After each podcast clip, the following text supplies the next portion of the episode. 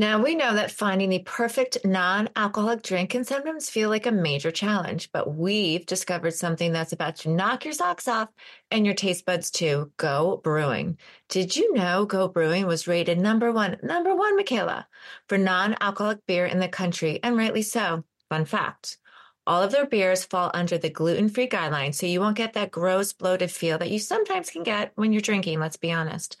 Plus, all their brews without fruit have less than one gram of sugar. Because we want to feel sexy and sober and have fun, Go Brew is the perfect choice for us. And who says beer isn't sophisticated when you could just put it in a champagne glass like I do? My favorite at the moment is the Sunshine State Tropical IPA from Go Brewing. It's the mango and peach flavor. As a listener, you can save 15% by going to brewing.com slash sobergirls or by using the code sobergirls. Plus, get a free two-day shipping on orders of $40 or more. Again, go to brewing.com slash sobergirls or use our code sobergirls for 15% off. Okay, can I be honest here? Yes. I used to rely on alcohol for a lot of things, including managing my PMS symptoms like anxiety, irritability, feeling blue. Ugh, huge mistake. However, as a sober girl today, that is obviously not an option, but have no fear. Ladies, we found a solution to our PMS woes. Alcohol so not needed. Enter Jubilance, your daily support and new BFF when it comes to true and effective PMS relief. It's so simple. Just take one capsule a day and keep your symptoms at bay. If you're interested in trying it, you can use the code SOBERGIRLS for $10 off your first order. I've noticed I have more energy, focus, less cravings, and my mood feels so much more balanced. Jubilance is a non-hormonal, available over the counter and powered by two ingredient formula used by thousands of women worldwide to live PMS mood symptom free. Think less anxiety, less irritability, more peace, power, and dare I say, fun all month long. Try Jubilance for $10 off by visiting jubilance.com forward slash sobergirls or use the promo code SOBERGIRLS at checkout. That's J U B I L A N C E dot com slash SOBERGIRLS for $10 off. Hello, hello. Welcome to Two Sober Girls podcast. I am your host, Michaela. I'm here with my beautiful co host, Erinn. And today we have a very special guest. If you are in the sober space, you probably know her. Her name is Suzanne Warye. She didn't set out to be a so- sobriety influencer, but she is. She's amazing. Love her Instagram. And she began as a style and motherhood influencer in 2015 after the birth of her first baby. And when she became spontaneously sober in January 2020, she knew she had to share the freedom she discovered. Suzanne shares the bright side of sobriety on her Instagram at My Kind of Sweet while shattering the myth of moderation and the lie that wine is essential for motherhood on her podcast, The Sober Mom Life. I love everything that you do. I love the mocktails. I love the style. I love the motherhood tips. I love obviously the sobriety tips. And you and I have a similar path where we were able to stop drinking. Like it just, we knew it was not working mm-hmm. and we mm-hmm. made a conscious choice um, to remove it. So can you talk a little bit about that? How that worked, how that came about for you? Yeah. Well, thank you for having me. I adore you girls. Michaela, you've been on my podcast. Erinn, you you need to come on. Do we have anything scheduled? I don't know. We no, need to get That's my fault, Suzanne. No, like after this. okay, okay, you're coming on. Yes. Um Yes, and Michaela, you were on it. Yeah, we do have like a similar, you know, like party girl in in, in the 20 in college and in my 20s I was a party girl. I liked being a party girl. Like I I I I've been thinking a lot about shame lately and like I'm like did I have shame then? And like I'm trying to go back and I think I probably did have shame around drinking. I just didn't slow down enough to feel it. And so then as then I was in my 20s, you know, still drinking, the shame definitely came with drinking and with alcohol even when it wasn't a full on party, right? Like it didn't, it, I got to the point where it didn't matter the amount I was drinking. I still felt the shame. And so that's where I was when I stopped. So I stopped in 2020. And, uh, yeah, I had just had my third baby. He was three months old. So it was like the first time that I drank after pregnancy and I was nursing him. And you know, that first time, I always like had to like get back into it and be like, yeah, okay, like this tastes like poison. Like I got to get over this hump. Like, because this is just something obviously well, I have chasing, to do. You're going to be chasing the high that you had in your 20s, thinking, but yes. when you're 20s, you had freedom. You didn't have kids. You didn't have responsibilities. So there was totally that, and so different when you do it, have kids. It's so different. And and my, you know, I talk a lot about like motherhood and you know, mommy wine culture and alcohol and all the whole, all how it like, we've just been lied and tricked and that moms are targeted. And my drinking really wasn't, my motherhood wasn't really consumed by drinking at all. Um, I, you know, from the outside probably looked like someone who was drinking normally. And I hate that phrase because I think that what we think about a normal drinker is not what a normal drinker is because I think I was a normal drinker. And I think a normal drinker, and as I've talked to like and heard from thousands of women, like normal drinkers take breaks and like make moderation rules and have shame. Don't talk about it. Still trying to like it's you're trying to control an uncontrollable substance. And so I was doing that, right? Like through motherhood. And I think I I had like maybe one time that I got drunk in front of my first baby, and she was like, I don't know, nine months old, so nothing, and it was fine. But that time I was like, wow, this can never happen again. And then it didn't. It didn't for um, six years. And even the last time I drank, January 18th, 2020, it wasn't in front of my kids. Like I was at a party, I had just had the baby, it was champagne. And, but I did black out, which I hadn't done in years. And I had to have nursed my baby because he was three months old. And like there's, he was not sleeping through, he was, wasn't even, cl- my, my babies were all not great sleepers. So he wasn't even close to sleeping through the night. I had no recollection of it. And, you know, that was it for me. And I didn't, I just I looking back, I just celebrated four years last Yay. month. Yay, thank Congrats. you. Thank you. And like looking back, I'm like, oh my God, you she had no idea. She just had no idea what what journey she and I hate the word journey. You guys, I hate it, but there's just not another word. What journey she was gonna go on. And so yeah, everything that I share and like all I've created, everything I talk about, I'm talking to me yeah. Like yeah. it's all for her. And is there I, a difference between your obviously there is, but I want to hear your input.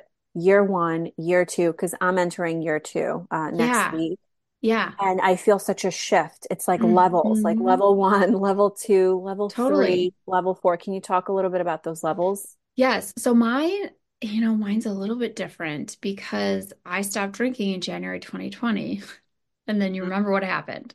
And so I think my story is very unique in that I didn't have a lot of the societal pressures that we we can feel and maybe even put on ourselves in early sobriety. And so my my journey through those things, I, I through the levels I think is different because then also in my second year of sobriety, I tragically lost my dad my dog of 18 years, and my grandma. Ooh. Yeah. And so I when I look at my story, I see that first year of being kind of a sweet spot for me of really I I I made a decision that I was just going to go on a quest. Like I was just going to learn, right? And I was just like, okay, obviously I don't know anything. But I at year one, did you say, I'm not going to drink ever? Like, what was your mindset? Yes. Early on. I did. You did. Beautiful. I did. So, and because I, I always put myself back there, I did say to my husband that day, I said, I'm done. And I didn't mean I'm done for now. I didn't mean I'm done we'll see because I had done that before, right? Like I had already tried that. And I wanted something different. And if I wanted something different, I had to do something I'd never done before, right? And I had never said I was done, like for good. And so, okay, I'm done. Now what? And there's a there was a lot of times in that first year it's like, well, now what? It's like, well, no, I've already decided I'm done. So let's just figure this out now. So there was a lot of learning, a lot of like I always talk about. I just listened to podcasts and quit lit like all the time. One earpod in, AirPod, ear earbud. Isn't that the don't they make fun of like older people when we don't know how to say it? Gen Gen Z is like they don't know how say it. Okay, AirPod. Okay, um, one, one in while I was cleaning the kitchen and doing the laundry, and like I was just so focused on not only figuring out what alcohol was, just chemically and what it did to me in my body. But then I also, once I started figuring that out and listening to other people's stories, I was like, okay, but how have I used it? And like, what has it, let me tell the, the truth about alcohol in my life. And I think that we don't do that. And we're taught not to do that. We're taught we don't do that. We don't talk about alcohol. We don't talk about anything that it's taken unless it's taken everything. And then you better talk about it, right? But can't we talk about it the whole time? Yeah. Can't we just think, like stop and say like, wait, I, I think I need to I think I need to open those doors that I've locked. I think I have to do that now rather than what am I waiting for? I'm so happy. There's so many things, Suzanne, and I'm like, we have to talk my story is actually so similar to yours with the, the mommy culture, but what you're hitting on is we don't talk about the truth. Yes. Why we drink is to cover up the truth that's so uncomfortable only because we've been culturally trained to suppress our truth and to blend and to not make any waves and to not make anybody upset. And so let me drink over press how I'm really feeling. That's my story. And it's so fascinating to me when I hear you and Michaela because basically you both have created your own kind of like programs the way you operate in sobriety to unravel and a lot of my story is AA and like the uncovering and doing that inventory. You were doing deep inventory with that ear pod, whatever we're going to call it, in your ear. And like you were getting into the truth of like, wait a second, why am I drinking? And what do, what do I need to say? What do I need to heal? What, who mm-hmm. am in this world and how do I want to show up? And ah, I am just, I'm like, I'm loving this the mommy culture. So a lot of my drinking was yeah. just two kids in the city. And I've, and again, I'm doing air quotes, normal drinking. Like moms come over, a glass or two of wine. I was totally appropriate. Mm-hmm. A glass of wine with my husband at dinner. Like it was normal until it wasn't. But then we're normalizing this highly addictive substance, this poison. And so there's nothing normal about drinking it. That's, you know, bringing me to a place I don't want to be. But so much of that for me, if anybody listening, it's progressive. It builds. And so I'm sure you, even though you, you know, I am, I identify as an alcoholic, it builds regardless because it's such an addictive substance. So like two, three, and the blackouts and not remembering. And I had nights like that with my kids where I'm like, oh my gosh, I don't remember like putting you to bed, but I know I did it. And that was like the beginning of my end, you know, that awakening. But so much here. So when you were walking around your house, listening, unraveling, what were some truths that spoke to you that you're like, ooh, okay, I'm getting to the core of this. I'm getting why I was perhaps leaning on into alcohol. Mm. That's a good question. I I think the biggest truth I think that I think the biggest truth that I've uncovered kind of over you know the past couple of years because it it didn't happen right away. Um it was like like you say an unraveling. And and, and the biggest truth was that I didn't know how to feel and just to be okay with what I felt. Because I grew up, you know, and and I think probably a lot of Gen X, maybe millennial women can relate to this. Like we I I grew up knowing that it was better if I was smaller, right? Like I would be accepted if I was smaller and easier, right? I was labeled hard a lot. And when you're labeled hard, that means you internalize that as being unlovable. You're there's something inherently just wrong with you, right? And so I think that I I when I start I started drinking when I was 16. And and the thing about drinking is it is it allows you not to feel and you just don't ever have to figure out how you feel and then what you need. And as a mom of 3, it's essential for me to know how I feel and then what I need. Like that is my entire life's work is to figure that out. And it sounds like, well, yeah, duh. But no, really, really, really, how, how do you feel? No, I'm not just overwhelmed, right? I'm not just pissed off. I'm not just, I'm feeling whatever it's there's so and my mom's a therapist w- which helps right and uncovering all of these things that are underneath and underneath it all is this fear that i'm not worthy and i'm not lovable and i'm not valued just for me just as me, right? And so then what am I doing to kind of prove that I'm worthy of being here and worthy of love unconditionally and all of these things. And so I I know then that that's what I got to once I started telling the truth about alcohol and what it what it had done and when I had turned to it. I also then though you know I had a lot of compassion for myself and I still do. And I think that that's key. I try to always separate. You know, I was never the problem.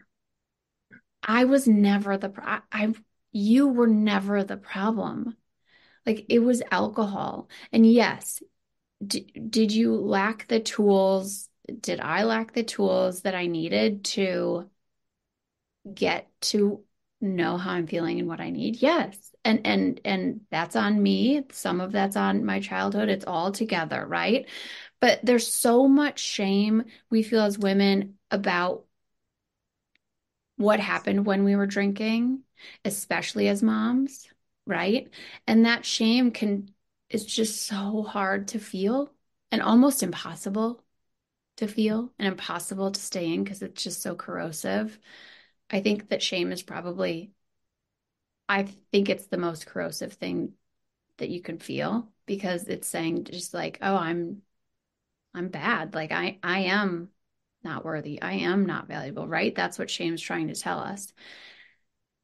And when alcohol isn't like, alcohol just brings with it especially in motherhood so much shame and so then just working through that and and like the truth that i had to learn was like I am okay and I am valuable and I am lovable and I am I am worthy of all of that. And so then teaching, you know, I have two girls and a boy and teaching them that and that no matter their big feelings, um, you know, I welcome their big feelings and and our feelings, we can use them as a as a guide and we should to figure out what we need and all of that stuff. So I know that's a long answer to the question, but it's yeah, I think that's probably gorgeous.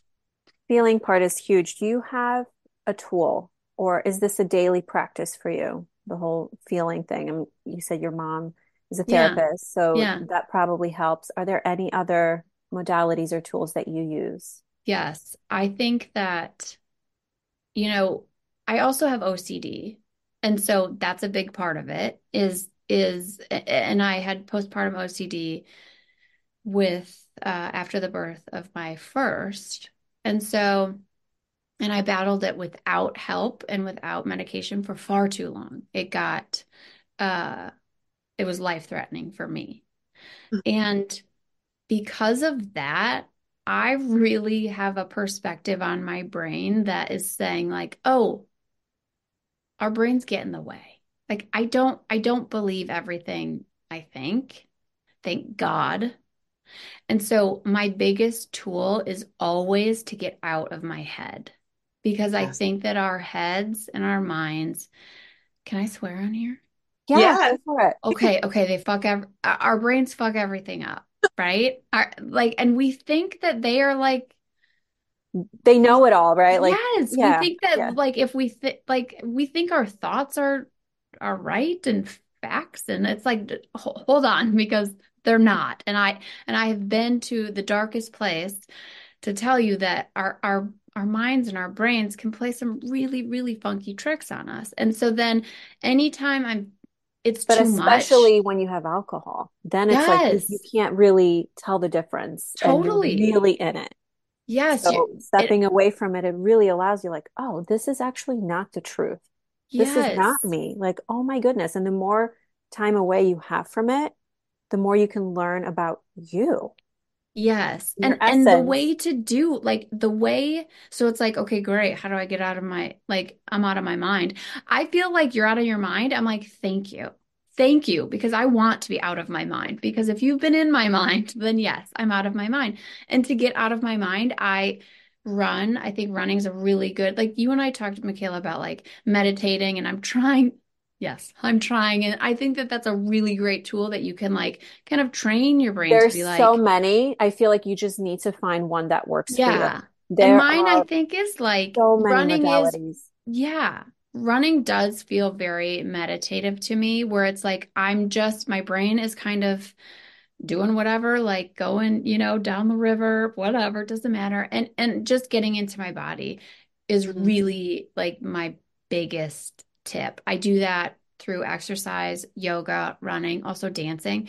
Dancing for me, I start every one of my meetings in the Sober Mom Life Cafe with a one minute dance. Like, I'm just like, okay, you guys, out of our heads, into our bodies, like, we're going to dance. Because, first of all, music you, trans transports you to a different time, a different place. Like I am no longer here, which is great, right? Like we still want to escape in sobriety. Like I can, I'm not just sitting in my feelings all the time, right? And so dancing and really, I mean, showers are great for me. Like I can just kind of zen out and then I come up with ideas that I didn't even realize were in there. And, um, yeah, get out of your, get out of your mind.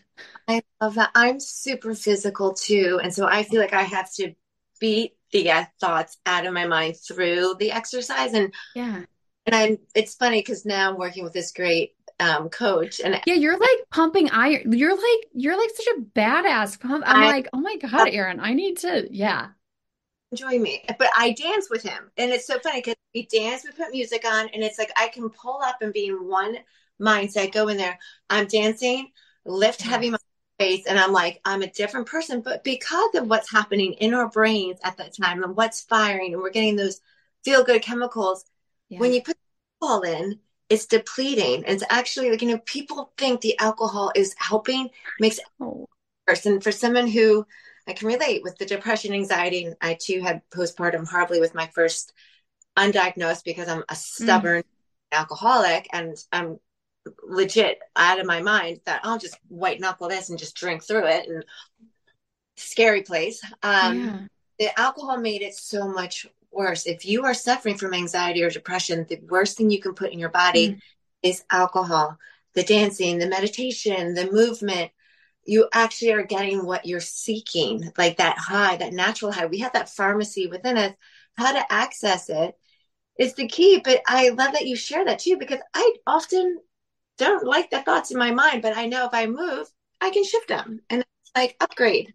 Yes, right. totally. And like the more we fight the thoughts, right, the more important they become. And then it's just, yes, like even a change of scenery is huge, right? To just like go in a different room. I love, okay, so I'm thinking about this because my favorite workout class is called Shred, Shred 415. And I've been doing it for years. And it is dark, right? It's like so dark and the music is so loud. It's like a club and I loved clubs. I didn't love clubs for the alcohol. I loved clubs like nightclubs, like dance clubs because of that. Like I could just feel that like I love a like a beat drop and I'm like just I want to like feel it the music. Yeah. Yes. And that's why yes, then that is my that's like my place where I could just forget about everything. Like no one's looking at me.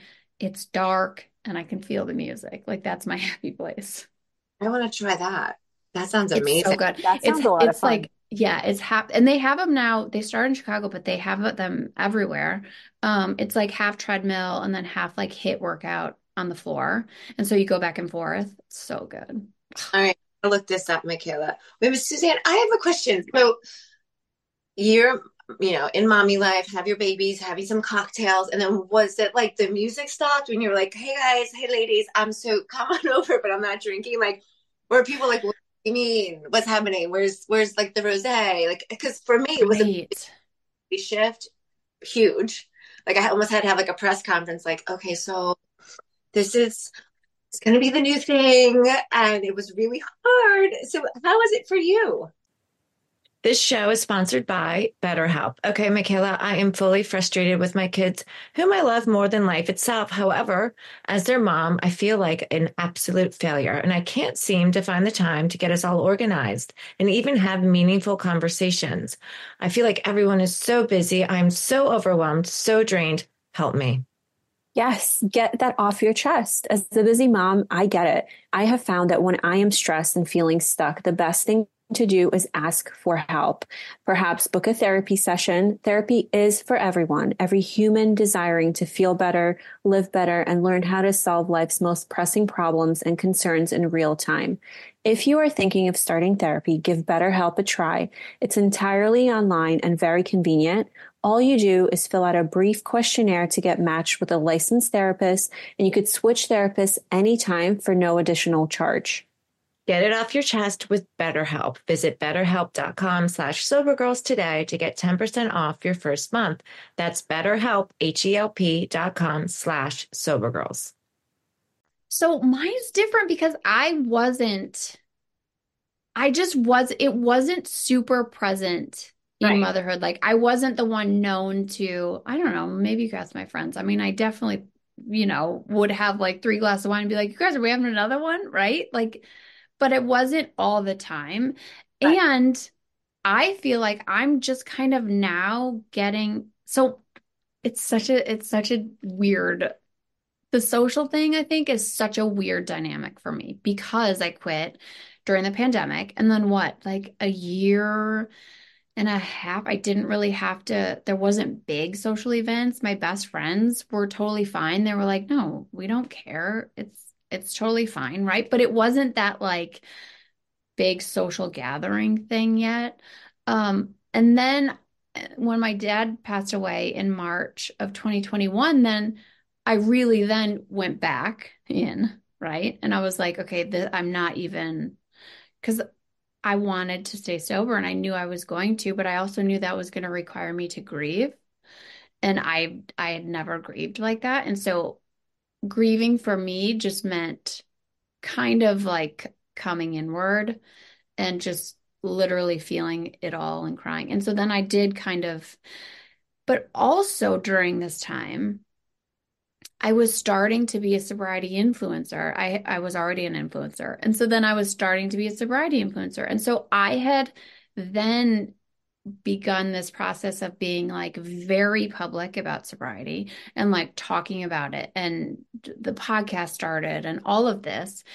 And and then trying to manage then coming out socially in my real life, which then the you know the rest of the town was like she's a sobriety influencer now like what the, what the fuck does this mean right? Like what is this? Like and so it's been like two worlds kind of for me. And uh just recently and so in four years sober they're like kind of coming together. And like I went to a birthday party my friend's birthday party um over the weekend it was like a brunch birthday party and i was actually on her new podcast talking about it and she lives in my town and i was like okay this is great because this is like my two worlds colliding. Now people who don't really know me but know of me are going to hear my story and hear it from my mouth right? And so then at this party then they were like you know i loved your podcast and i haven't been drinking as much and i you know and then they start talking about their when before they probably just looked at me like, ugh, sobriety influencer. yeah, you think you're better or something like that. And so it's been a very complicated, like balancing two worlds thing that maybe is coming together. I think it takes a lot of time for some people to really grasp what yeah. we are, what the type of life we actually want to live because yeah. there's not many examples out there. I mean, there are, but they're not being celebrated and yes. they're not being, you know, you don't really, only recently, even on reality shows or movies, like you see the sober person and they stick out like a sore thumb, like, yeah. you know, and it's, yes. so, it's, it's, it's slowly popping up, but it's taking time. And I think the more we have these conversations and, you know, we're just regular women, regular moms with a past who want to live a better life. Yes. And people don't realize like just you know that what what a role alcohol has on their health, on their moods, on their thoughts, on their behaviors, on their relationships, on their career. I mean, it keeps you stuck. Yes, it and keeps I, you stuck. And on motherhood, and I think that that's probably like the, you know, if there's ever pushback, I think it's less now, but it's like you judge moms who drink, and I'm like, ugh, I so don't. I I judge the the people who are doing the tricking into telling ah. moms that alcohol would make mother right motherhood easier. Not only that, but that it's essential, right? Like I judge them, like for sure, and I want to hold them accountable. But the the the moms who are being tricked, no, like that. That's who my message is always for. As like, no, here, you guys, I I know. I know what we've been told but I want to I want to like zoom out and show you some things. You're like the smelling salts. Like we're saying, like wake up because you're, yeah. the bill of goods because those people are making so much money off of you, and that's like, where they're like. Let's be honest. Come on. It's like 1.3 trillion dollars, and and that's it's it's not you know I it, it feels like moms just kind of stumbled into this because you know we needed we needed help. There's always been mommy's little helper. In the 60s it was valium or you know? And yeah it's just no it's because like you know, moms need help and wine works. So we just like kind of spread the word. And it's like, no, we have been systematically targeted uh-huh. because big alcohol needs more consumers. And and and you know, Holly Whitaker talks about that and quit like a woman. And it's not it's not an accident that there are all these seltzers or that the wine labels are now pink and like that, that's just not by accident. It's very targeted. It's very targeted, and the whole like I mean, I fell right down into that rabbit hole. I mean, I was like rose all day. This is great.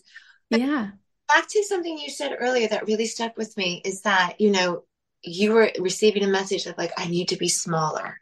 Mm. That would be, and that's what we're telling women, and that's what we're telling our little girls.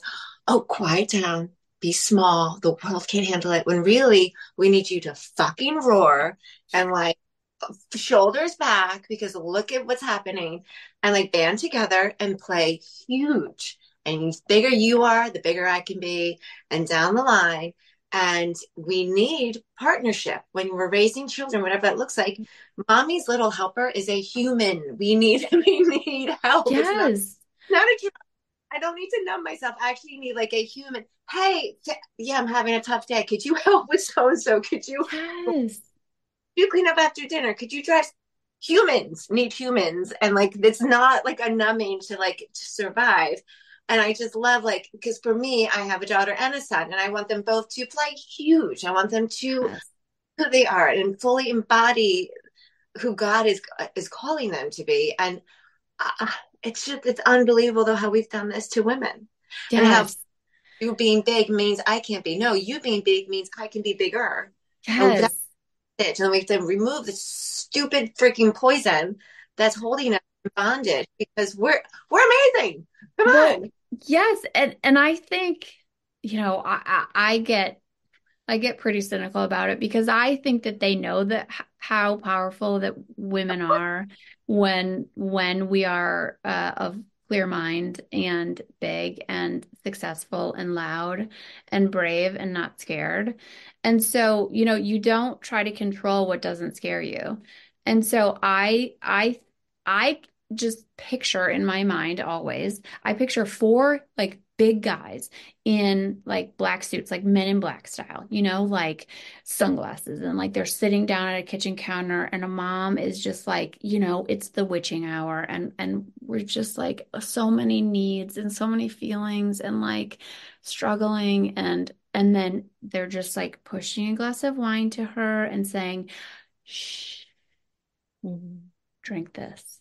Like that's it. Because it's we don't we don't care we don't care. We just need you to keep doing what you're doing. So you keep raising the kids and keep doing this. Get addicted so you need this that's, and so you're quiet. That's the thing. And I think it trains that mom's mom, and I love that image. It trains her subconsciously that this is the tool for yes. it all. And yes. so it's really hard to break up with because you're like, what do I what do I do instead of this? You know, because, yeah, because it, it's addicting. It over consumes you Yes. You know, it's the it's the quote unquote solvent for your feelings, for being, you know, being a mom, all of the things that you just mentioned. And it's such a lie. Yeah. I literally wake up every day and I'm like, oh my God, I see the lies everywhere. And it's like, I just want to be I like, know. it's a lie. it, it is like coming out of a cult. It's like, it's like stepping out of a cult and being like, shit. Like when you start digging and like you know, getting out of the, you know, Emily Lynn Paulson in her book, Hey Hun, which is amazing.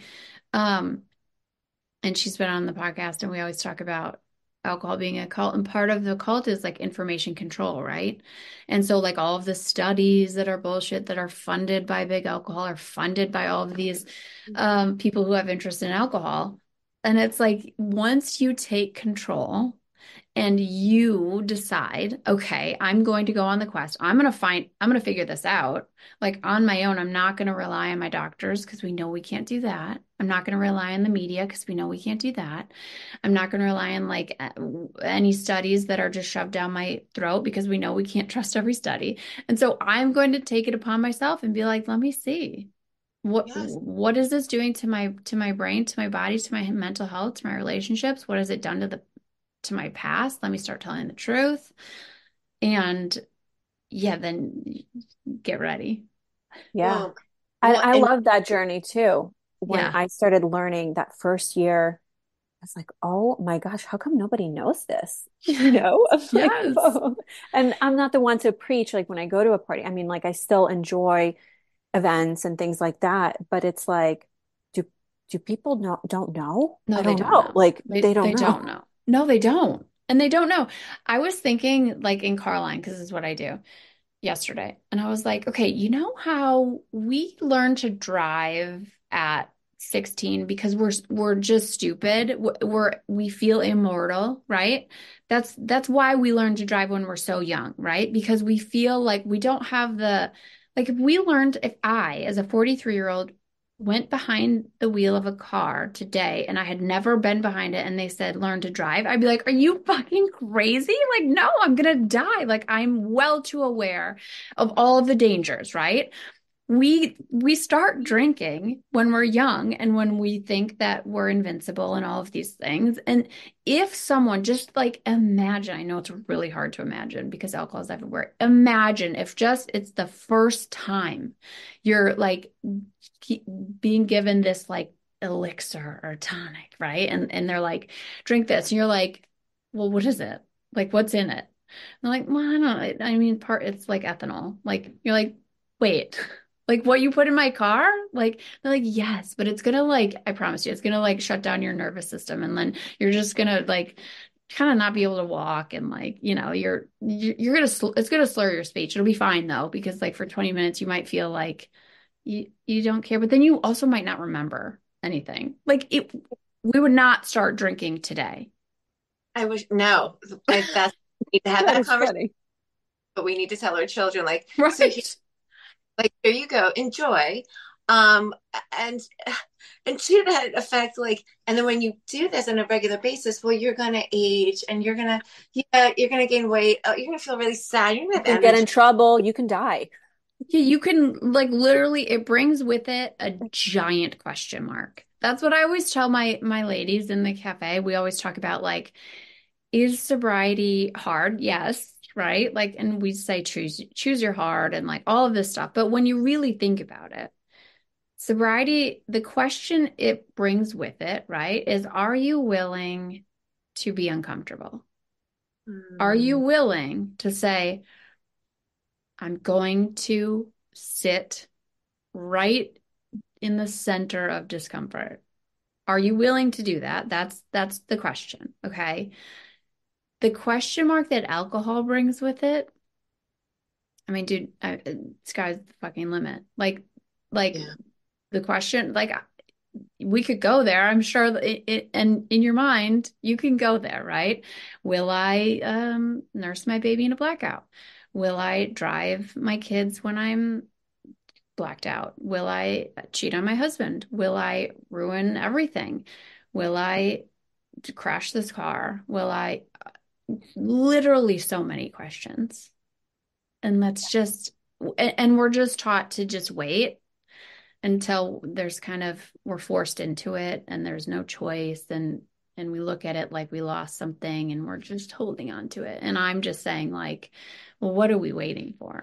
Like, what, how much are you willing to lose? Oof. Do you talk to your kids about alcohol? How old are your kids? Yes, I do. They're nine, seven, and four. And the thing about talking to kids about alcohol is you don't have to villainize it, you just have to tell the truth. Mm-hmm. Like I, I, I, there's no heavy lifting that I have to do to be like, ooh, make it a boogeyman. Like I literally, like we were talking about, all I have to tell you, I'm just going to tell you the truth. What it actually it. does. What it does. Yeah. And and you don't have to you don't have to embellish. No. No, that's how with my children too. They're older, they're 12 and 14, but when I get gas in the car, I'm like, so this is one of the ingredients. Doesn't that smell lovely? Like, oh, like you don't you just like, want to drink that? Yeah. They're like, what are you talking about? But you're right. Like, I think just having a very calm, fact based conversation mm-hmm. because and they just want they just want the facts, and they want the truth. And I didn't receive that. I never had that conversation. It just wasn't something that was done, you know, mm-hmm. and we get to change that for our kids, which is so. Well, it's that, it's talking about the facts, but also teaching them how to feel, right? Yes. Like what we just talked about. I think it's a two parter. Like, yeah. Yes. And showing them, like you, you teach them by just showing, right? And so they have a mom who, when I am feeling overwhelmed at 5 p.m., I'm going to say, I am feeling so overwhelmed. I need no one to talk to me for 10 minutes. I'm setting an alarm, right? Like, so I'm telling you how I feel. And then in the next breath, I'm telling you what I need. And Beautiful. they and they do that. My my seven year old is like, I'm feeling so frustrated. I need a hug. And I'm like, ah, great. Now I know I know what, and I'm, you know, and then applauding her and being like, I'm so proud of you because that's not easy to do. And you did it. it's it. the biggest life skill yes. you can teach your kids. Yes. Yes. It's like, fuck the recorder, fuck accounting, fuck all that stuff. Like, have a feelings class. Like, yes. my mom and I are like going to record a podcast about, like, no, like, t- how do you feel? Like, just tell me, like, no, how to feel. like, how do you do it? I love Suzanne. So in my my house at 5 p.m. My thing is, I'm so overwhelmed. I'm just gonna cry. I might cry. I want to warn you. I might, and I just need to have a moment. And my kids are like, "Okay, mom." I'm like, I'm overwhelmed. It's a long. now I have to clean this. The puppy's doing this, and they just they're like, "We're yes. just gonna go." I'm like, somehow I feel better just at releasing them yes. and like. So yes. Laugh about it. I'm like, guys, do you semi think it's funny when I say this? They're like, well, sometimes you don't really cry. So we, you know. yes. I love that because, yes, that's like when I was deep in grief, right? And I I had to navigate how how to do this, right? I I'd never been that deep in grief and also had to be a mom. And I just I didn't want to hide it because I didn't want to show them that I don't know, it, like feeling is shameful or like right that that yeah. and like honoring like of course I'm going to cry that my dad passed away. Like, I don't want them to be like, well, why didn't mom cry when grandpa died? You know, when they're older, like, wait, what? And it's like, no, no, no. They were fully aware of how sad and how deep in grief I was.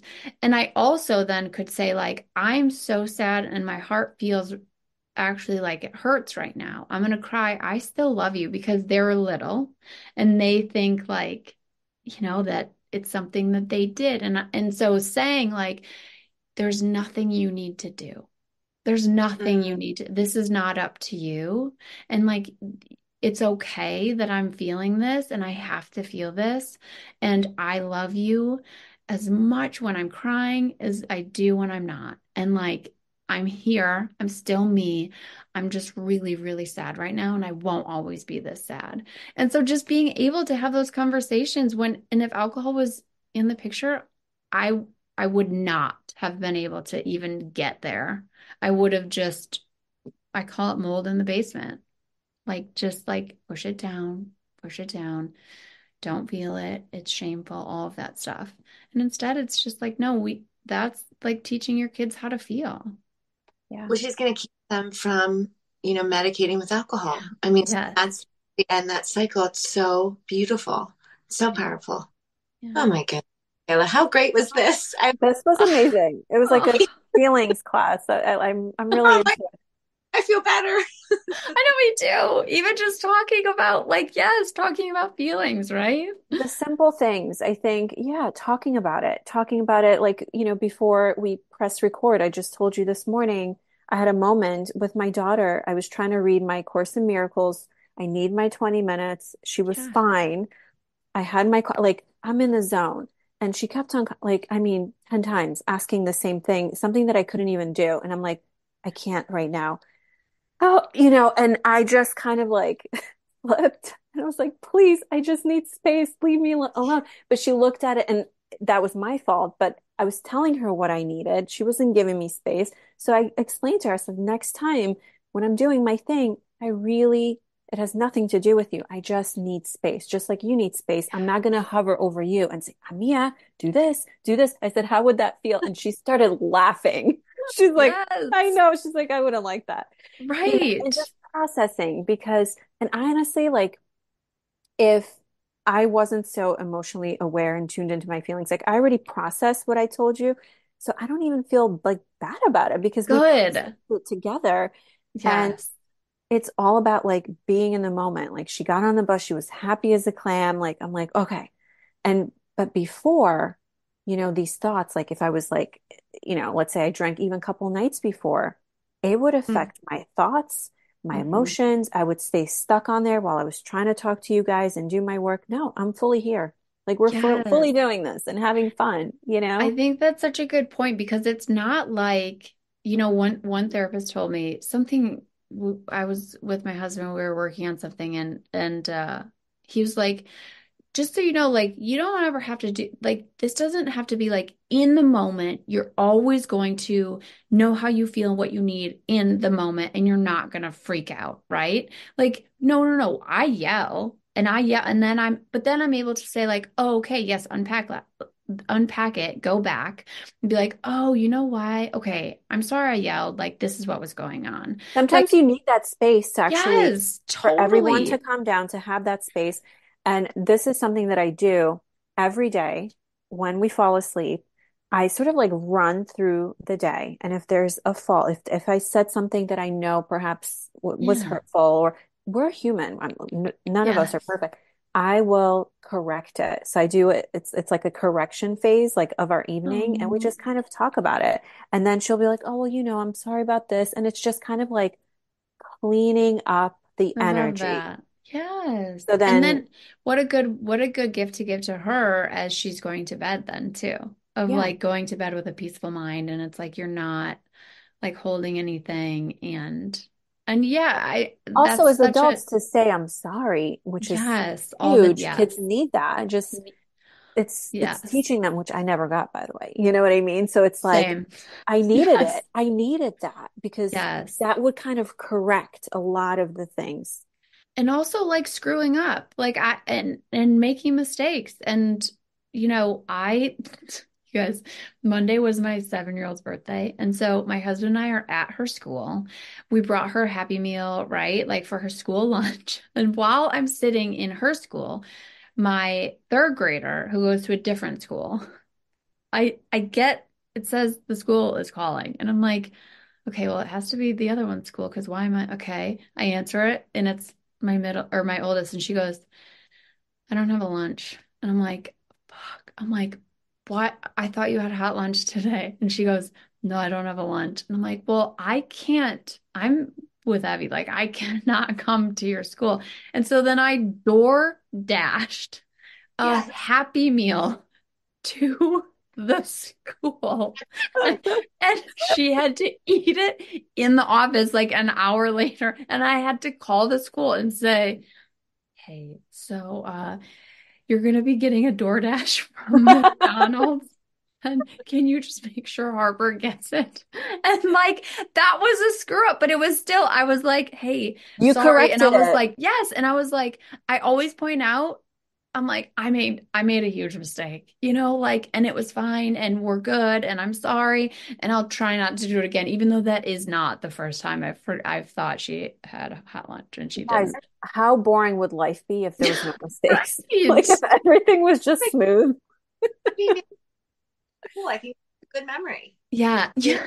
Yes. It's just like a fun thing. And now I'm the mom who door dashed McDonald's to school, which is fine. Like, that's great. Also, there's not this like residual, like, mom guilt if I was drinking. Like, with that mistake doesn't come shame, right? Like, I'm not, maybe a little guilt of like, oh, focusing on the birthday girl, forgetting about the other one. Like guilt is way different than shame, right? And so it doesn't bring the shame. And also, if I was drinking, there's like this like we try to like overcorrect or something and go above and beyond and like then because you're drinking then you're just going to like yeah the pendulum's going to swing and you're going to try to be even better and more pressure. And when that's just off and you're just like oh yeah totally and totally it's exhausting. Everything you just said so is so exhausting. exhausting you can't like you yeah it's not sustainable. And for your nervous system forget yes. it oh jeez. Forget it. That's tied to everything. And just having a good memory and being like that's mom. Yeah. and that's that's okay. And i'm doing the best i can and i'm human and i yeah. love you and enjoy your time in the office with your right. enjoy your yeah. Yeah you're welcome actually. You're welcome yeah. for your happy meal. Oh yeah. oh my goodness. This was so much fun. Ugh, we have so to do this fun. again. I know. Um, tell everyone where they can find you and all of the things. Yeah. So come and follow me on my kind of sweet on Instagram. That's where I kind of just normalize sobriety, show my life, glamorize it. You know, it's not nearly as glamorous as it looks, but it it, you know, it kind of, I don't know. I'm curious, has your style changed since you became sober? I did want to ask you that. Oh, that's a good question. Okay my st- it's funny because I think my style changed. So I got sober at 39 and then I turned 40 that year. That's within the same year. And so I don't it was probably a combo of of both, but it my style then reverted back to when I was like in high school and I was like, "Oh, remember when I just didn't care about what anybody else thought and I wore my boyfriend's giant baggy jeans to school and a little baby tee and my hair was purple and I just didn't care. That came back. And that nice. that I was like, oh now I remember my kind of edgy style. So yeah, for sure. And you get to have fun with it. Totally. And just yeah. like not uh, like I have skeletons in my closet. Like who cares? Yeah, I do, no. have, I do have skeletons. Um, my kind of sweet anywhere okay. else. My kind of sweet. And then the podcast is Sober Mom Life. Come and join the cafe. We do we talk like this all the time. And then everything is on mykindofsweet.com too. Amazing. Oh, you're amazing. You, we love ladies. you. I, I love you guys. I'm so glad we did this. This is a joy. Thank you. So much fun. And thank you everyone for tuning in and listen. Um, to our podcast. If you can subscribe uh, to Sober Girls podcast uh, on Apple or Spotify and follow us at Two Sober Girls podcast on Instagram. We love you. That was so. Addiction impacts all of us. Addiction's consequences run through all of us. From ourselves to our loved ones and through our communities, addiction creates so much loss and grief. My name is Duane Osterlind, and I'm the host of the Addicted Mind podcast, a show featuring personal stories, expert guests, and vital information about addiction and addiction recovery. We'll talk with leading treatment providers to discuss the latest research and treatment options for this devastating disease and advocate for mental health awareness. We discuss topics like the importance of creating a community of support to helping loved ones to some of the latest research on psychedelic medicines. The Addicted Mind podcast has been about creating hope listening to stories of many amazing people that have overcome addiction and are thriving. If you or a loved one is struggling with addiction, subscribe to the Addicted Mind podcast wherever you get your podcasts or check out theaddictedmind.com. New episodes every Monday. See you there.